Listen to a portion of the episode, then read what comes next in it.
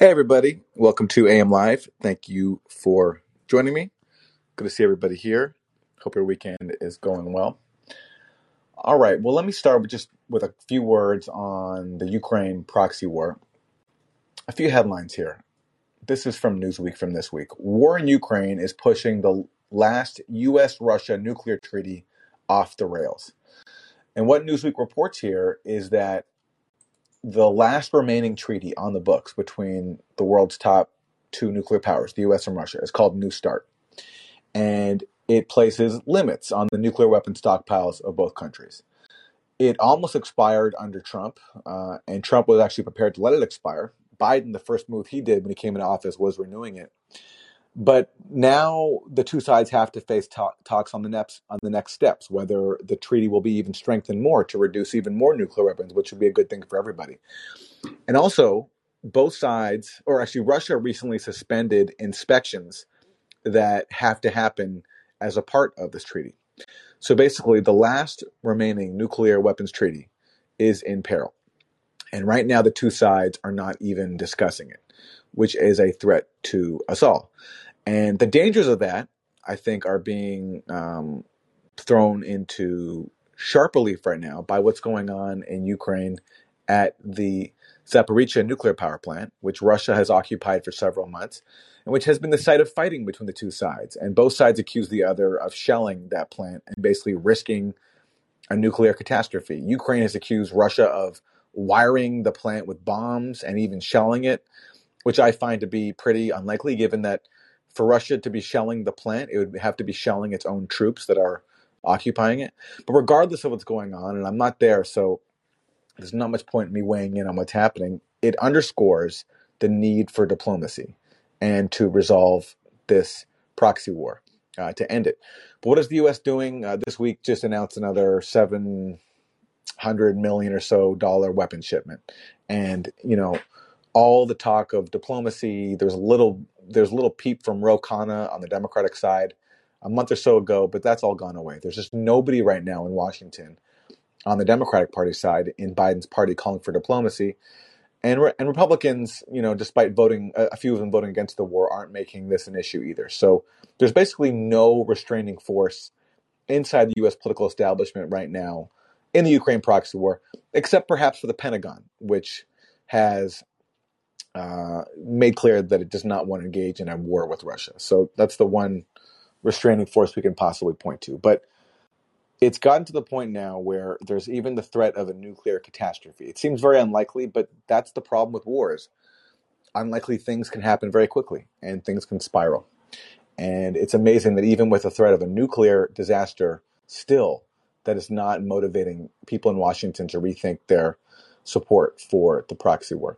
And if things got more dangerous, you, you could argue, uh, with the killing in Moscow of Daria Dugina, who is the daughter of Alexander Dugin, who is a uh, Russian um, ideologue. Now, in the Western media, he's portrayed to be very close to Putin. From what I know about Russia, that's not true. From what I've heard, they haven't even met. And if anything, Dugin represents a political uh, spectrum in Russia that is actually far more hawkish than Putin. Dugin, for example, advocated that Russia intervene in Ukraine right after the 2014 coup, basically uh, reverse the coup that happened that overthrew Viktor Yanukovych. And Vladimir Putin has always resisted that, wanting to see the Minsk Accords implemented. So Dugin represents a side of the Russian spectrum that I think Putin does not. Regardless, murdering his daughter, Dugin's daughter, who's a civilian, uh, with a car bomb is a very serious escalation. And uh, Ukraine denies responsibility. But regardless, it shows that things are escalating everywhere, not just in Ukraine, but inside Russia as well. So these are just scary developments to pay attention to. All right. Main topic of tonight is an article I published today at Substack, and I called it An FBI versus Trump, the People Lose. So once again, we are being told that the walls are closing in on Trump. This time, the FBI has got him. They're investigating him for possibly mishandling some classified documents to the point where he possibly violated the Espionage Act. That's one of the acts that was invoked to justify the search warrant of his home. There's a lot of speculation about what those docs contain. Uh, there were reports that it contained uh, nuclear related material, although that was very vague. William Arkin of Newsweek reported that the docs have something to do with Russiagate. I've also heard from my sources that the docs are Russiagate related, but there's nothing I feel comfortable reporting in the absence of uh, some actual proof. So we can only speculate. So accordingly, it's it's difficult to you know make a judgment on how much liability Trump has here. But what we do have is the last six years of the record to look at, which I think is pretty significant. It can tell us something. And for the last six years, there have been times when the national security state has tried to sabotage Trump for its own reasons, not because they care about, I think, the real dangers that he poses. Like, for example, him killing the INF Treaty, which was the second last nuclear treaty between the US and Russia. Trump killed that treaty, thereby making the world a much more dangerous place. They don't care about that. They care about the fact that he's not good for their brand. He says the wrong things. He uh, says the truth sometimes, like when he says we're in Syria to steal the oil. And on the campaign trail in 2016, he talked about cooperating with Russia. He also criticized U.S. military interventions abroad. And that alarmed people in the FBI who identify with confronting Russia and with uh, ju- and with en- enlarging the national security state that carries out interventions abroad. So, for their own reasons, the FBI has repeatedly sabotaged or tried to sabotage Trump. And how has that gone? Well, in the case of Russiagate, they investigated Trump as a possible Russian conspirator and asset. They did so on the most ridiculous predicate I've ever seen in any criminal case ever, let alone one that involves a presidential candidate turned president. Uh, first, it was uh, the case of George Papadopoulos, who's a Trump campaign volunteer. He suggested some kind of suggestion about possible Russian help, and that was enough in the FBI's eyes to justify opening up a crossfire hurricane. I think the real story is far different. I think the FBI relied on the Steele dossier, but regardless, even taking the FBI's official story at face value, the Russia investigation is the most baseless national security investigation, I think, in history. And what is crazy about that is after Trump took office, they even expanded it to open up a brand new case investigating Trump not only as a Russia conspirator, but an actual Russian agent. Uh, and this was authorized by Andrew McCabe in May 2017. And although we don't know exactly what the basis for that was, because we haven't seen the opening case file, we do know from public reporting that the FBI was alarmed by public events, including Trump being friendly to Russia and joking about uh, Russia stealing Hillary Clinton's emails. So, based on public events, the FBI apparently felt entitled to investigate a sitting president for conspiring with Russia. And because the US media and much of the US political class were so on board with that investigation, were either duped by it or complicit in it, there's been a complete failure to reckon with how ridiculous it was and how damaging it was. So, accordingly, when the FBI now targets Trump, it's just taken at face value that they must have something on him, forgetting that they investigated him with really the most ridiculous on the most ridiculous grounds and of course came up completely empty. All that it's supposed to be forgotten.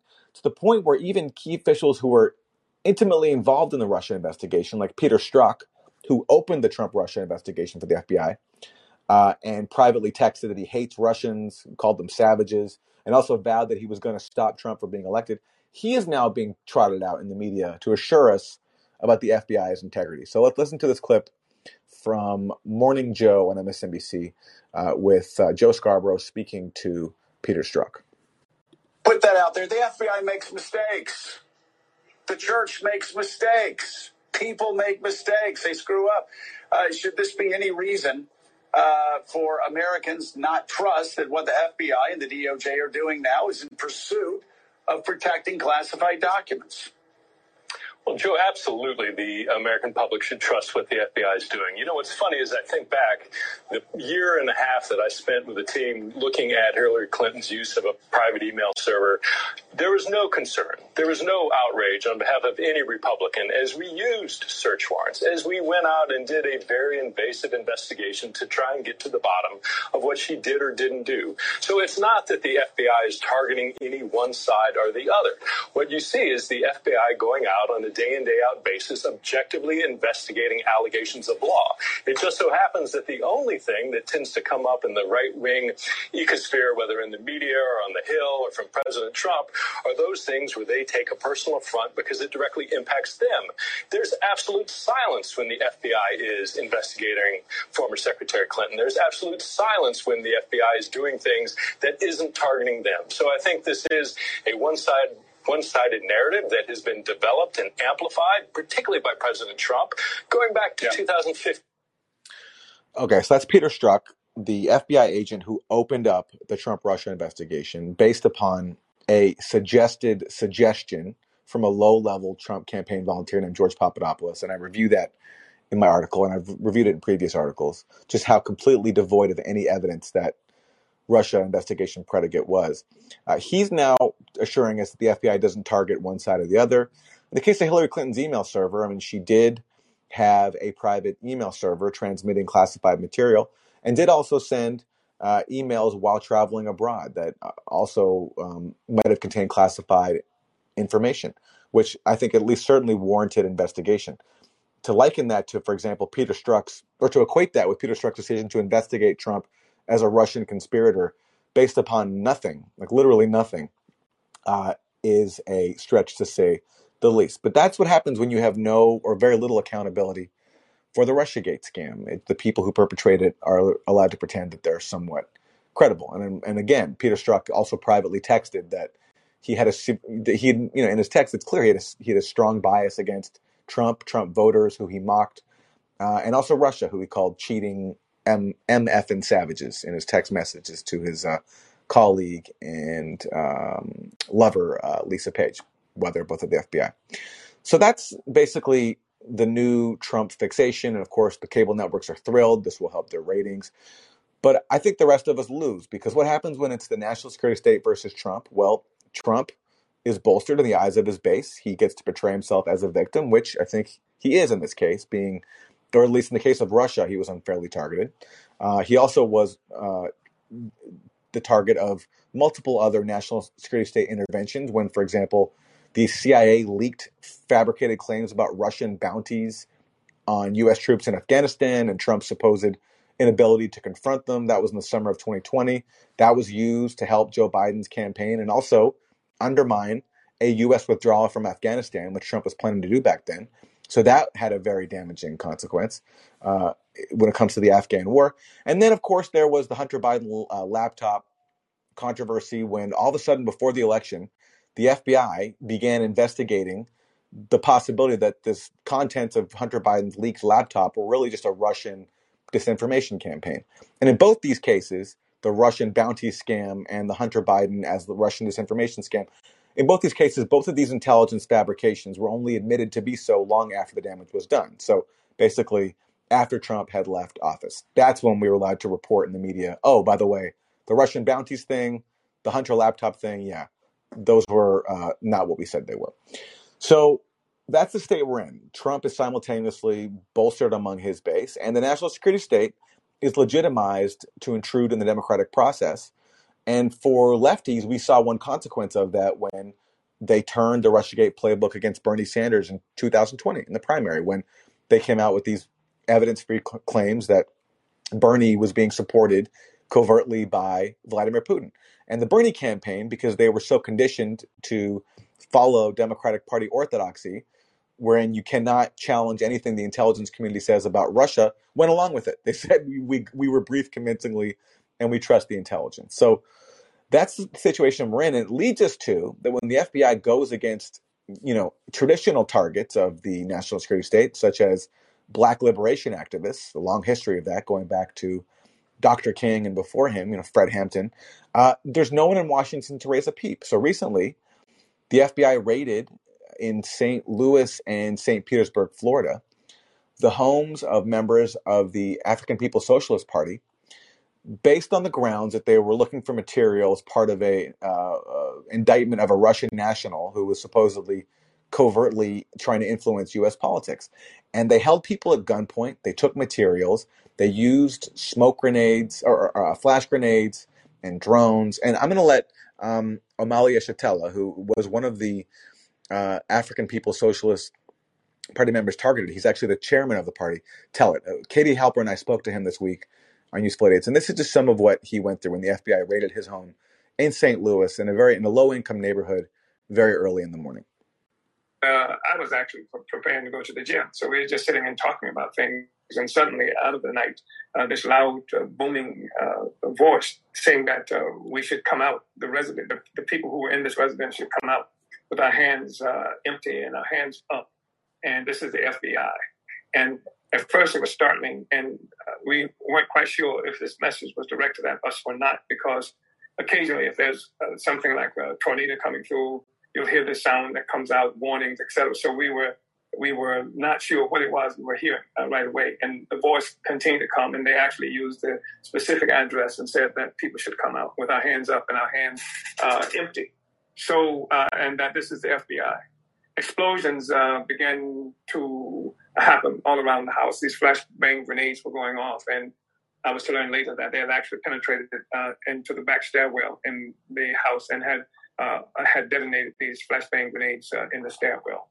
And uh, but I didn't know at the time where it was coming from, and so I asked my wife, who's also a leader in, in our movement. Um, to uh, to let me go down first, and and she should get on the phone to contact people, let them know what was happening, that we were being raided, and uh, uh, she tried, but unsuccessful because they had jammed our phones, so we couldn't communicate with anybody.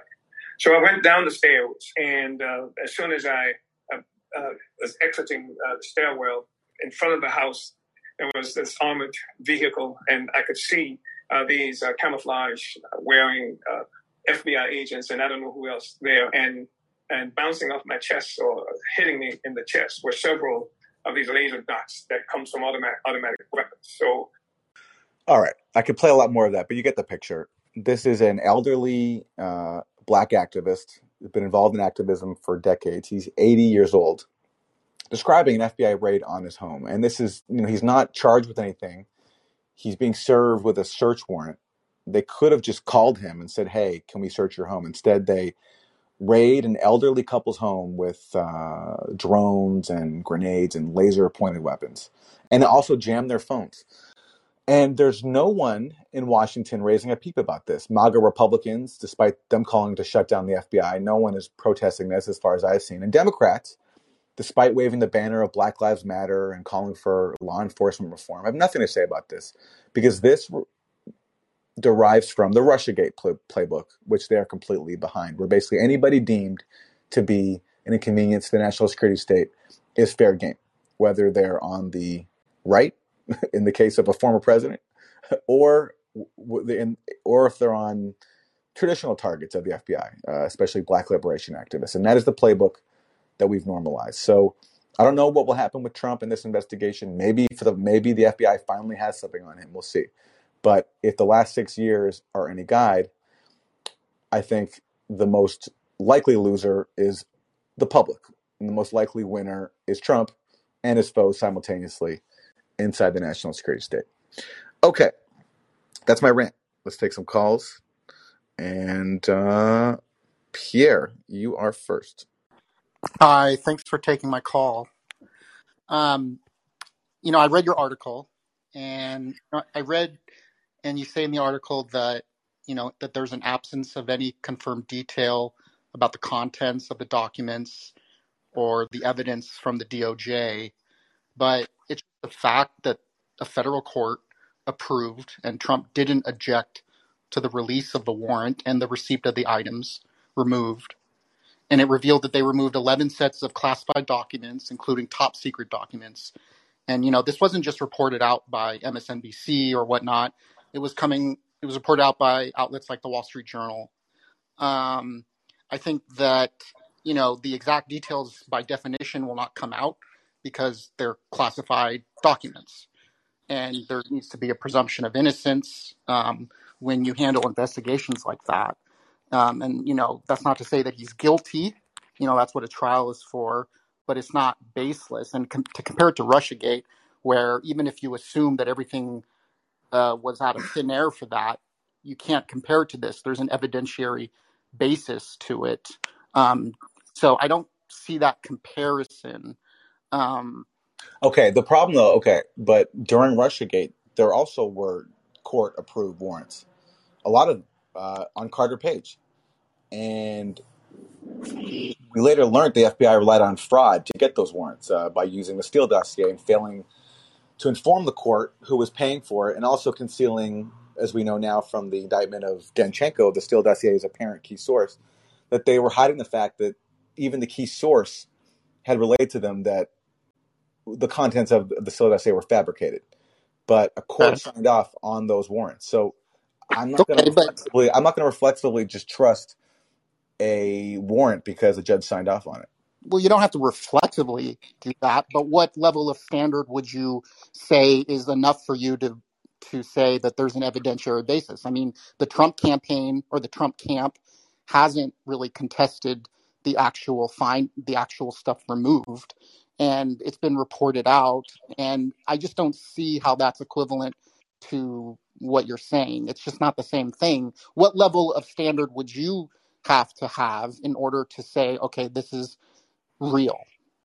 Well, the standard I have is I want to see something. Uh, the fact what do you want to? You can't release I, I, again, classified as I said, as I said, I'd like to know the, con- for example, the nature of these documents, like what they pertain to, and what is the basis for the Justice Department believing that Trump has mishandled them. We don't know Well, that. We don't know. For example, we haven't seen the affidavit that was filed, and that um, a judge said he wants to release at least partially uh, to support the suspicions against Trump. Let's see I, that. I think some details of the affidavit were released, but affidavits are not usually released because it details parts of the investigation. I mean, th- do you think that an investigation can be done uh, ethically, completely in the public eye? we saw the Carter Page uh, affidavits, uh, and those were shown to be fra- fraudulent.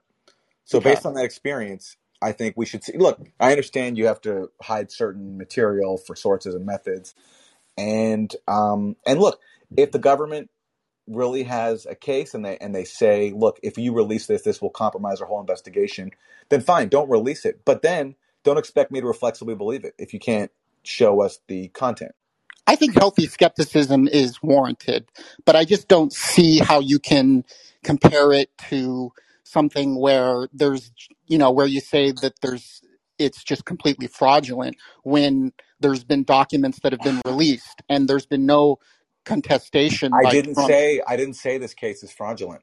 I But said you're based. comparing it to Russiagate, where I said I said based on. Uh, there's a difference between asserting that something is fraudulent and saying that there's a history of fraud that thus raises suspicions on events that come afterwards, including this one. There's a difference. I, I've said, and I, I said in this phone call, I said in this in this uh, episode earlier, uh, and in my article too, that it's possible something will come out that shows the FBI actually has something. I'm just not ready to believe it until I see something more concrete. So Fox News um, reported out from an anonymous source that Hunter Biden has been under investigation by the DOJ since 2018. Do you think that that's a valid investigation?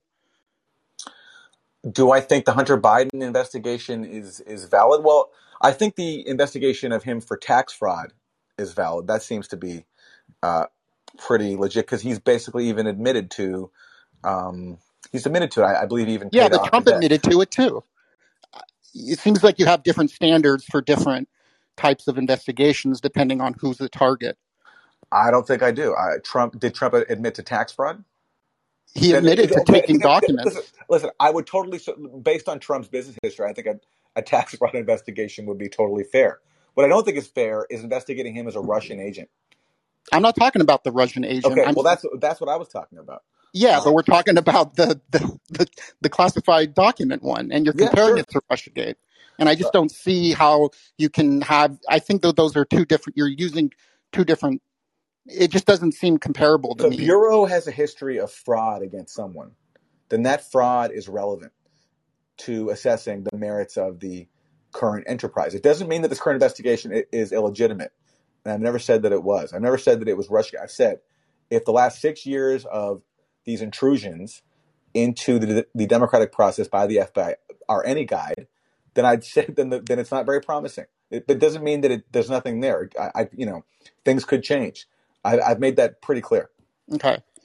Well, you know, with the Hillary, you mentioned the Hillary Clinton one, and that there was a basis for that because they took the server. Well, the equivalent of taking the server is taking the classified documents.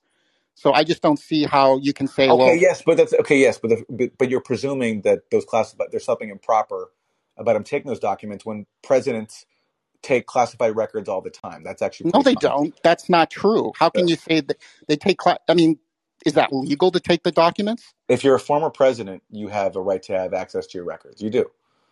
You do. Really? Yes. That's not true.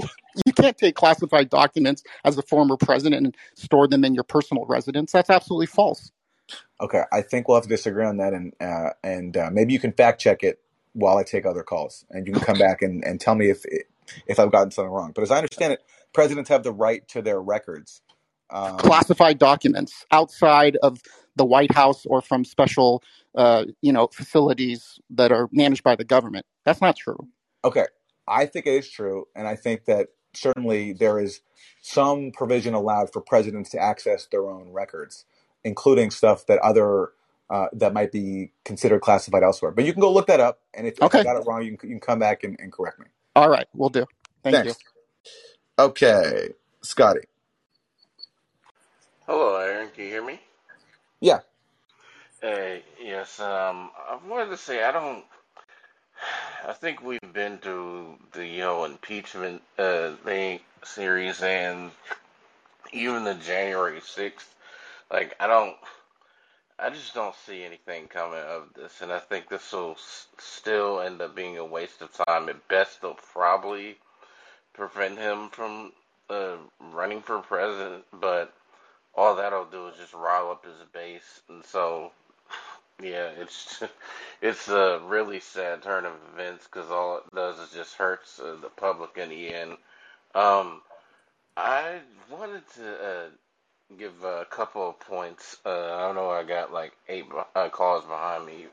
Um, do you think that this whole period of RussiaGate, which I believe is like the second, uh, like or third, uh, yeah, second uh, McCarthy's uh, area, they'll look back at this time period, like in like in journalism classes, like uh, they'll point to Rachel Maddow and the Young Turks as what not to do in journalism because like you've seen these like liberal leaning institutions um, pretty much lose their minds with the emergence of uh, Donald Trump, and it's the difference I see is like with anti-communism and uh, McCarthyism uh, this year is like it's that, but I think it's more so like just rank party par, par uh, partisanship and like like there's no other way to put it, uh, and also like the um,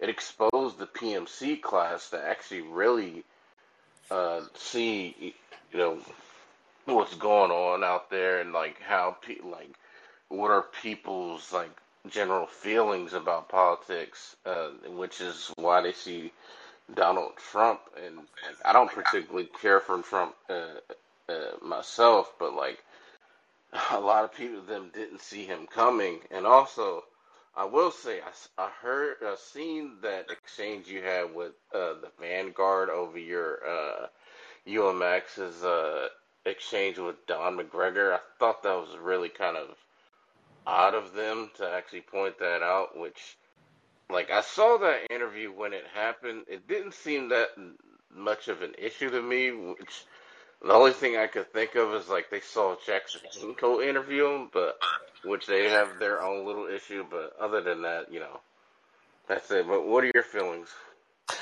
Yeah. Well, look, I'm to go on the Vanguard tomorrow and uh, discuss whatever issues they had with that interview and anything else that they object to and what I've uh, done. But uh, in general, look, you know, I wish that people in the military had the worldview of Cornel West, right, or Noam Chomsky, but they don't. I mean, that's to be in the military. You're probably, especially at a high level like Colonel McGregor, you're probably not going to have the worldview of Cornel West and Noam Chomsky. So we have to deal with people as they are. And Doug McGregor has some views I don't agree with, but we were talking about this was a few months ago now the Ukraine proxy war. Doug McGregor on the Ukraine proxy war, first of all, is a rare voice of dissent from right inside the military establishment. You know, he's an accomplished military veteran. a lot of insight. Also, a big critic of the military-industrial complex, which he says is a major driver of the proxy war, and also correctly predicted that Russia would invade. He did on my show Pushback uh, a month or so before Russia invaded, when, when very few people uh, did not make that prediction. At least, you know, I didn't. Um, I was so he turned out to be right. So uh, I'm going to shun this guy, and I'm going to um, uh, get into a debate with him because we disagree on other issues at a time when the U.S. is engaged in this catastrophic proxy war. I, that's a criticism I don't understand. And what's funny is, you know, the, the the particular clip I was criticized for in this McGregor interview was like he says that the U.S. doesn't intentionally kill civilians in war, and he, he mentioned Vietnam. And I challenged him on that. I said, actually, I don't. I take issue with that, and I raised an example of Cambodia. I could have raised many more uh, examples, but that's Cambodia is what came to mind. And he said, well, you can have that debate with somebody else. So I said, okay, you know, fine, because we wanted to have him talk about the Ukraine proxy war. So basically, was I supposed to then pause my interview with this decorated colonel with all this insight into Ukraine and uh, the thing that's actually going on to talk about a war from 50 years ago? It just doesn't make any sense to me. But uh, anyway, um, that's it's fine. People have the right to disagree, but I, I, I also found that critique pretty strange. Yeah, but uh, I was gonna ask again, like, uh, what, what do you think? Um, like, your crystal ball. What do you think the people see about this era of like uh, RussiaGate and what it Oh, I don't to know. journalism? Like, I, I have no idea. I mean, look, uh, our propaganda system is so strong that some myths just endure forever, you know. And you'd think by now RussiaGate was so humiliating that one day it will, as you say, be taught as a case study in disinformation and just complete media abdication of all of its basic duties. But who knows? I, I have no idea. I have no idea. Yeah. It'd be nice though. It'd be nice. Scotty, thanks for All the right. call. Appreciate it. Eric, Hi, uh, hi, Aaron. How are you? I'm well. I'm well. How are you? Oh, we lost Eric. All right. Andrew. Hi, Aaron.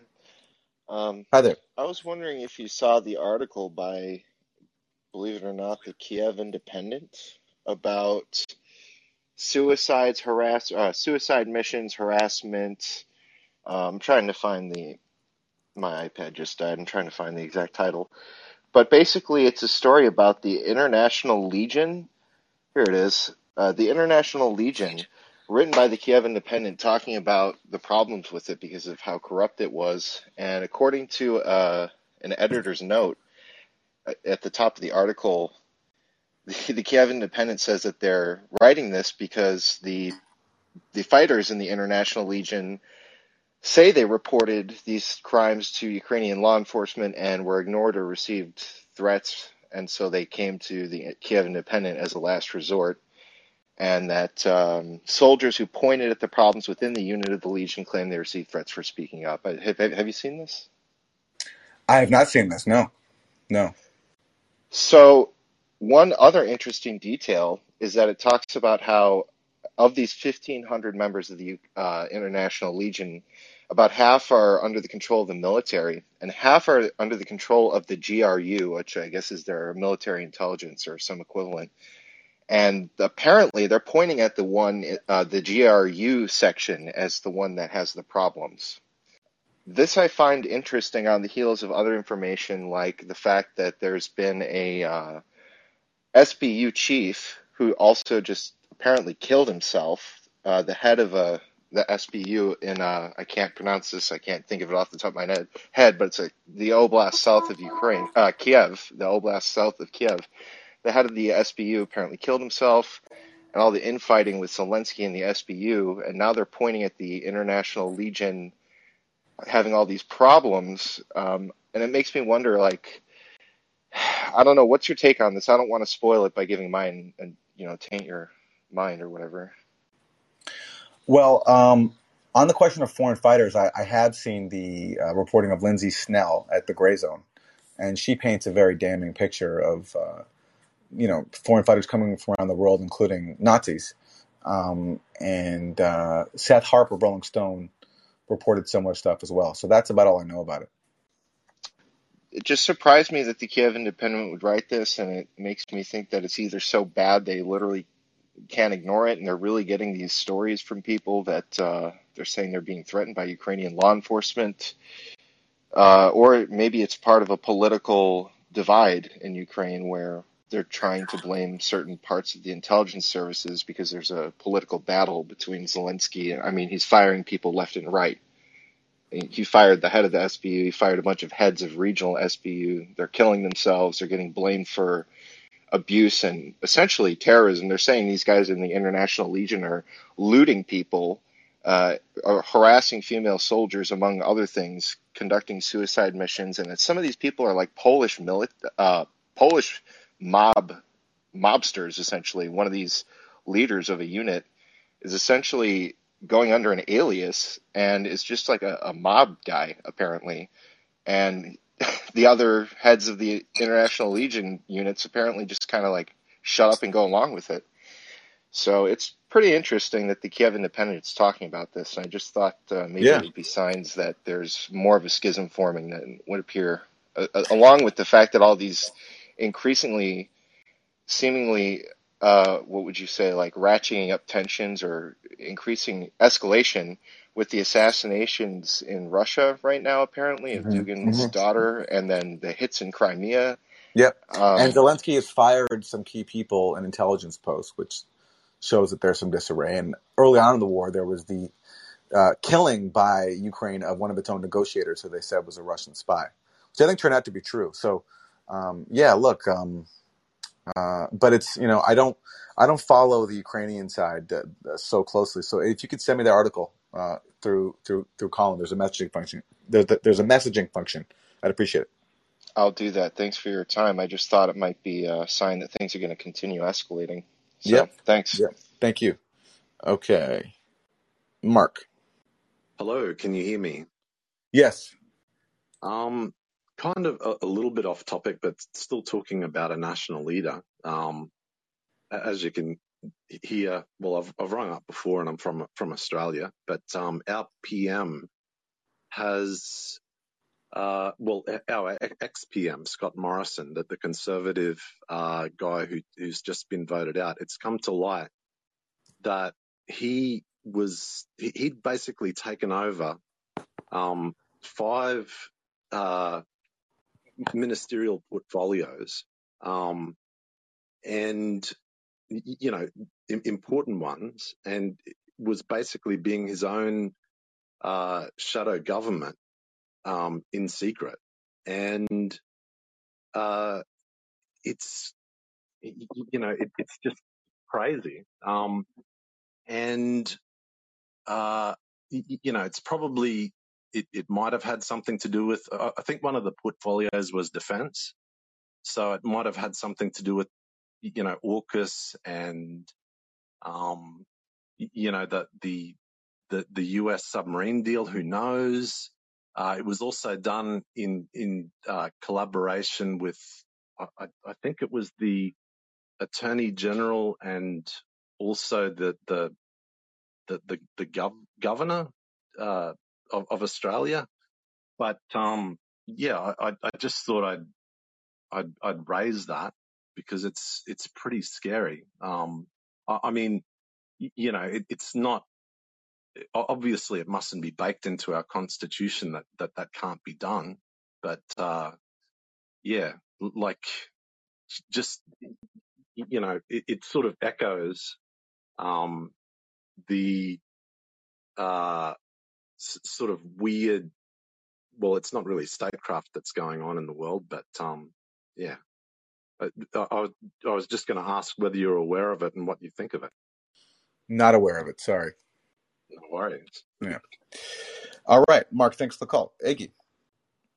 Iggy, are you there? Hi, hi, Aaron. Can you hear me now? Sorry, Yes. Hi. a, sorry, a bit of a fat finger. Um, just going back to the Trump issue. Um, I'm wondering. I'm going to sound naive about this um, from a perspective of certainly the legal process in America. But if you go back to what Binney and Snowden and others have revealed about the internet being completely recorded, every device being hackable, uh, CIA, Vault 7, WikiLeaks um, leaks about that capability, what they suggest is that essentially any law enforcement agency in the US or intelligence service, once it acquires a target, it's able to go in and mine that target's um, entire internet communications profile. And from that, you can reverse engineer probable cause. That was a fundamental tenet of the major objections these guys had to this system. And they said that that was how it was being used. Now, if you apply that to a target like Trump, and you're saying, you know, somebody's accusing him of essentially being a foreign intel agent via RussiaGate, or that he has effectively stolen classified documentation, then surely, by virtue of the power of this system, you've actually got um, legal investigatory clearance to then go and use that system to some extent, maybe the full extent, and effectively find out everything you need to know about Donald Trump. Now, if you really, if this, if the system really has that power, how the hell can it be so hard for them to pin any shit on him?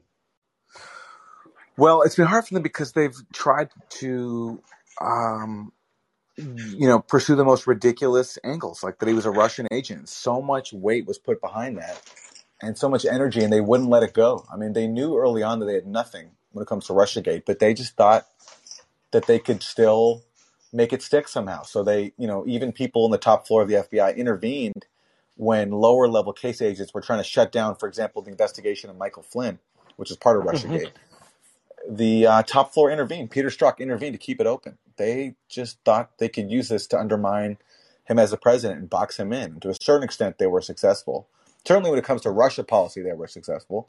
I mean, Trump talked about getting along with Russia, and that was that didn't happen at all. He was arguably more hawkish on Russia than Obama was in policy. So, uh, to a certain extent, policy wise, Russiagate had its desired uh, impact.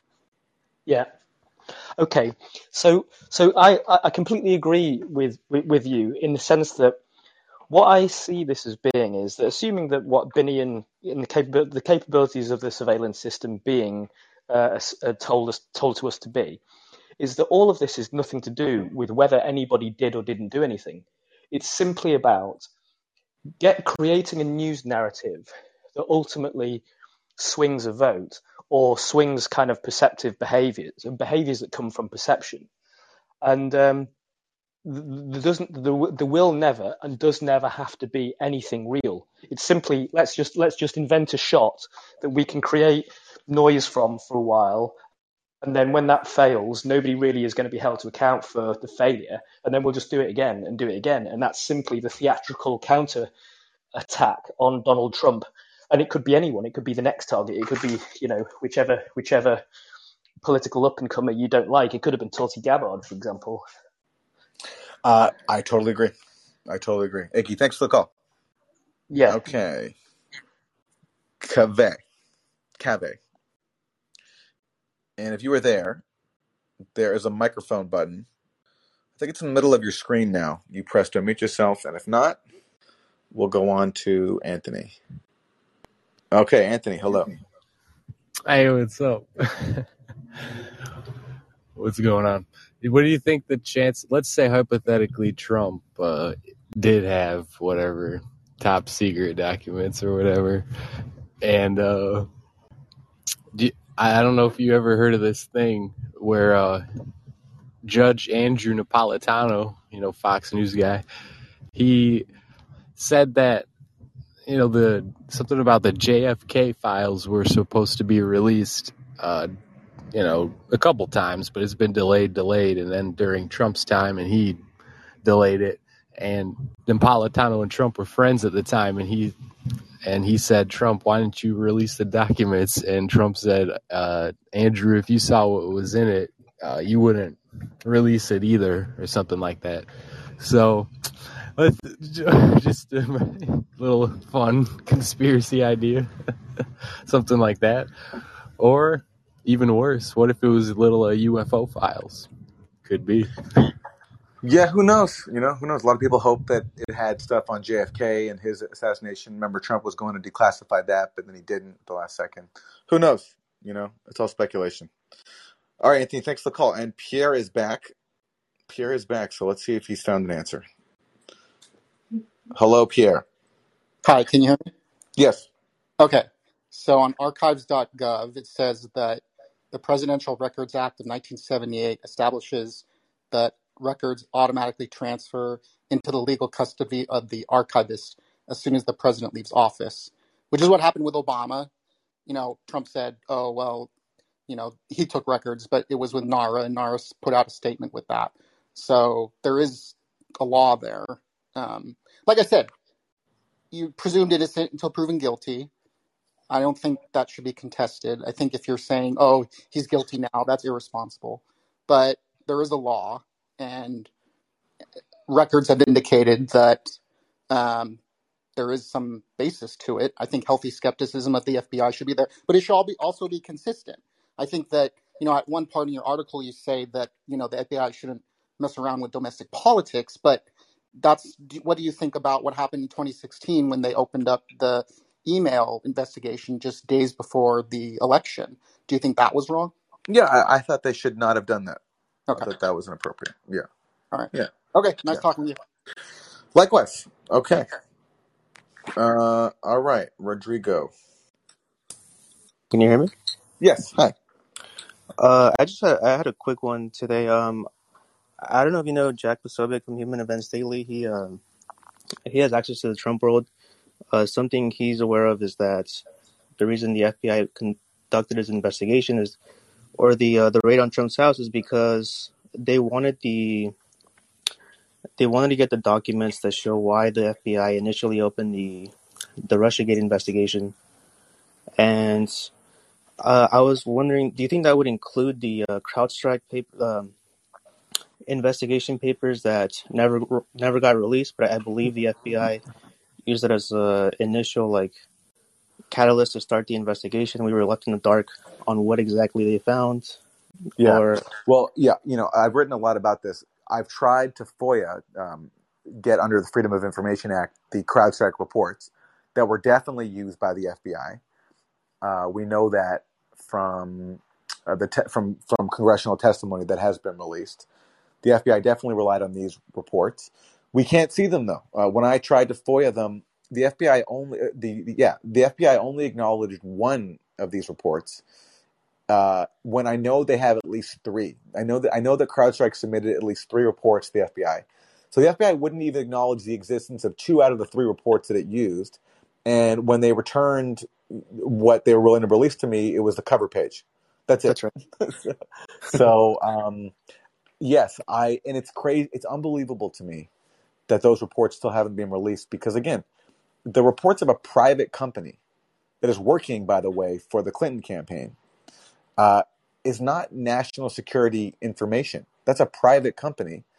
And at this point now, this is uh, six years later. Why are those reports still secret? Why can't we see what CrowdStrike claimed to see about Russian about Russian um, theft of the DN, of the DNC ser- server and DNC emails?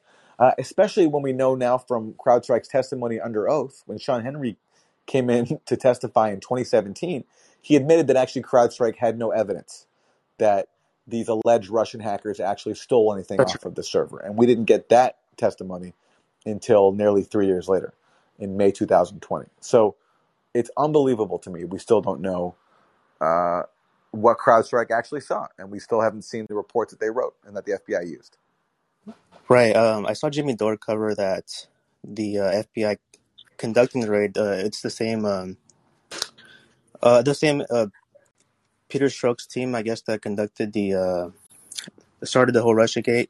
I worry that, uh, you know, from the history of the FBI, they do some pretty nefarious things, and one of the things they've been, one of the things they do is when it comes to like records that could get them in trouble, they they would rather take the heat of destroying classified or papers, take the heat from that rather than actually face the consequences of what's in those papers. And I worry that that's what could happen here. If do you think that's a possibility? I think anything's a possibility. And um, look, I think one possible reason for this is that basically Trump, you know, as we know, Trump thought at least that he declassified some Russiagate records before he left office, took them with him, and this could be the FBI trying to get them back so that they don't get public. And the FBI has gone to great lengths to keep RussiaGate records from the public, uh, as we can see by the refusal even to release anything about CrowdStrike. So all that's very unusual and understandably raises suspicions about what else they want to hide. Right on, Aaron. Uh, well, yeah, thanks for your time. I hope we learn more soon enough. Me too. Thanks, Rodrigo. Thank you. Okay, Eric. Can you hear me? Yeah. Okay. Uh, the app is acting funny, but anyways, uh, so I wanted to um, mention because you brought up the Vanguard thing, and um, there's a very rude term for what I think they're doing to you. Um, it's called dick riding. Uh, can I say that? yeah, sure. That's that's permitted. Interview Douglas Macgregor, they can do it. You know, it's like, what do they do all day? Is watch other people do things and then criticize. I mean, but anyways, I'm sure you're gonna uh, have a very good discussion with them. So, for by all means, but you're uh, it's very good of it's a you're a saint for you know putting up with a lot of stuff that I would uh, I wouldn't be able to. So I just want to give you credit always on that. But um, hey, I just want to ask kind of a, a conceptual question here out of left field. But are you familiar with this term anarcho tyranny? Anarcho tyranny. I'm not familiar with that term. No. It's something I came across from, you know, uh, it's a, from a right wing thinker, uh, Sam Francis. Uh, but basically, you know, it was funny because I was in a space on Twitter and somebody mentioned inverted totalitarianism, um, which you know comes from Sheldon Wolin, right? I think um, Chris Hedges cites, cites him a lot. But basically, you know, the corporate structure and um, you know that type of thing, and everything not being on the open. But and I was sort of marrying that with this concept of anarcho tyranny that Sam Francis has, where basically he says like the government, you know, it will only exist to punish you. That that's the only function it will serve and then you think about like for example if you're a shop owner and you know you fight off a crim- uh, uh, someone who's robbing you in self-defense you know actually you're the one who's going to be you know prosecuted or for example you know if it's the whistleblowers who get prosecuted and not the people who actually commit the crime I know. I was just trying to trying to put all that together and trying to think about, you know, it's one of those things that you have to notice in American society that, you know, it seems like like when people say for example you know we're descending into fascism it's like you know fascism has the connotation that like the trains are going to be running on time and that there's going to be like a strong national character or something you know whether or not that's actually true but that's the connotation. But really i feel like it's not going to be fascism because you're you're not going to get any kind of like you know it's going to be more like the anarcho tyranny where they're going to have the bad parts and you know it's going to serve an elite but um there's not going to be the kind of um, national mission or messianic complex or whatever that a true fascist state would have. But um, you know, in any case, I, I, was curious if you had any, um, if you had uh, ever come across that in your in your thinking. But um, anyways, have a good one. Thanks, Eric. Yeah, no, I haven't come across that. I don't. I don't read too much theory. You know, I'd like to one day, but it's been a long time since I dabbled in that kind of stuff. But that's interesting. So thank you. Okay, Brady. And Brady, if you're there, speak up because I know you've spoken on here before. So hopefully this app is working for you. All right, Brady, we will come back to you. Come back in the chat. All right, Fred. Hi, Aaron. Hi there. Hi. Um, I didn't know you were a movie star, so I found your video Discordia, like a movie on YouTube. Um, half of that movie is not playing. I don't. I don't know why. Like the first half plays and then Oh, the last half doesn't play. well, good. I'm happy to hear that. Why? why? well, well, for those who don't know, uh, when I was uh, a much younger man, 20 years ago, I was in a uh, documentary at my uh, university called uh, Discordia, and it's about student activists um, over the Israel Palestine issue at, m- at my school, Concordia. And I was one of the uh, three kind of characters uh, uh, featured. They followed me around, and um, it's, you know, I haven't watched it since then because it's incredibly embarrassing for me. So honestly, you reporting that it's unwatchable on YouTube, I, I'm I'm thankful. I bless YouTube or whoever whoever's responsible for that. I'm, I'm, I'm thrilled to hear that. So thank you. Uh, you've made my day, Fred. Honestly, this is great news for me. I wanted to know the ending though. I wanted to know what really ended because I was waiting for Netanyahu to see what happened and what was going on. But Yeah. okay, that that's interesting. Yeah. And then one last question. I was just um, thinking about this stuff with the African people stuff um, that they got raided. if I don't know if they took any donations, but if they find out that they took any donations from Russia, wouldn't that be bad for them? Like I was just I know they didn't want to admit anything about taking donations or contributing, but do Yeah. they have any proof about that? Well, we'll see. I mean, the problem is when you're accused like this, you're put in a tough position because they haven't even been charged yet. They're unindicted co-conspirators, which puts them in sort of a bit of a limbo. So I think they're waiting to see uh, if they get charged or not, and then maybe they'll say more. Um, and look, uh, you know, what can I say? Um, the U.S. spends billions of dollars around the world funding movements in countries that it wants wants to destabilize, uh, including in Ukraine uh, and in Russia. And so both these governments do it. And um, I know that members of this group went to Russia for a conference. I do know that they did that.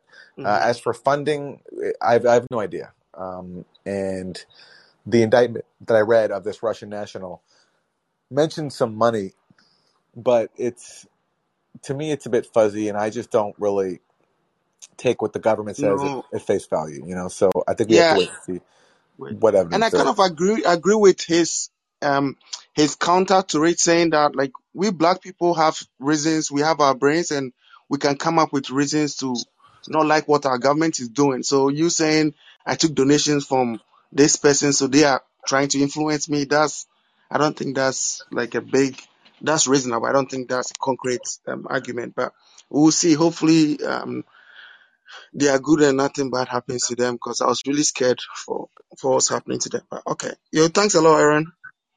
Thank you, thank you, Fib. Okay, Omar. Hey, Aaron. Hi. Hey, it's been a while. Um, I so I came across your dad. I know this is not political at all, but I came across your dad, I think, first when I saw a clip of him talking about um, addiction on the Zeitgeist movie, the first one. I don't know if you were aware of that movie at all or that piece by Peter Joseph.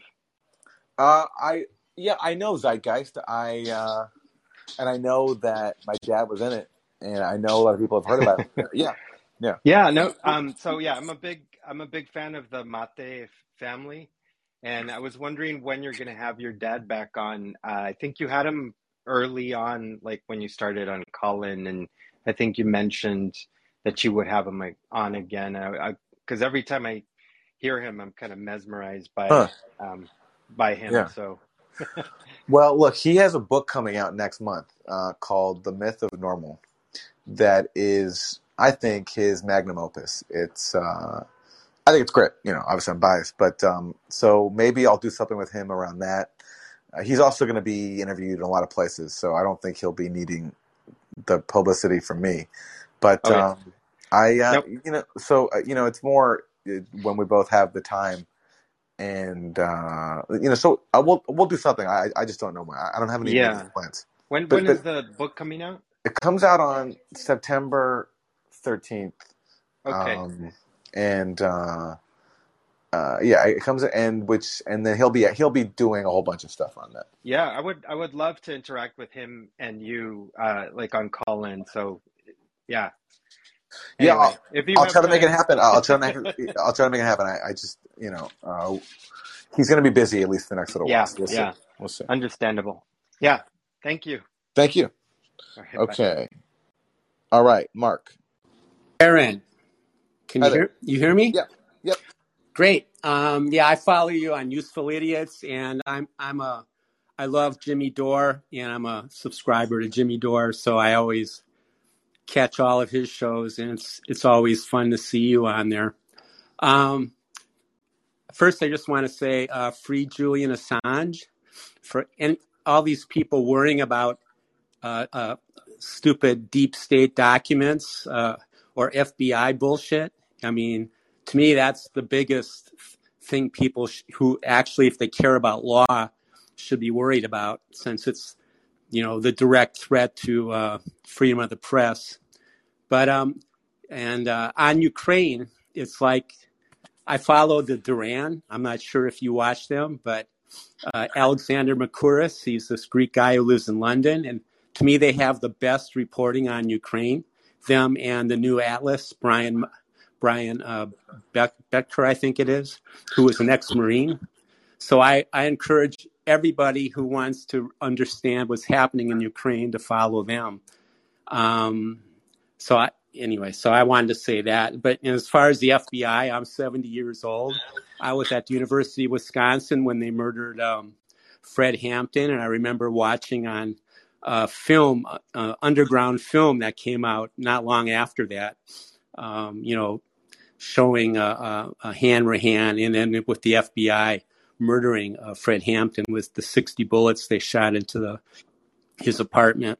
So I mean, you know, and you know, the FBI they've always been a corrupt, uh, corrupt, murdering, horrible organization, and of course, I would hope everyone should want them to be disbanded. Um, and uh, so that I'm, I could I could go on. I was living in China for, for a couple years. I had to re- return because of COVID um, in 2020. So I know a lot about China also, and I'm I'm really I, I came back to the United States and this this whole thing with um, the Trump, you know, the RussiaGate stuff. It blows my mind that uh, uh, it, the American people are so propagandized. And it, it, was all about trying to start war with, with Russia, and they do the same thing with trying to start war with China. I love China. China's a great, actually, a great place to live and uh, it's so much more advanced in the United States now as far as infrastructure.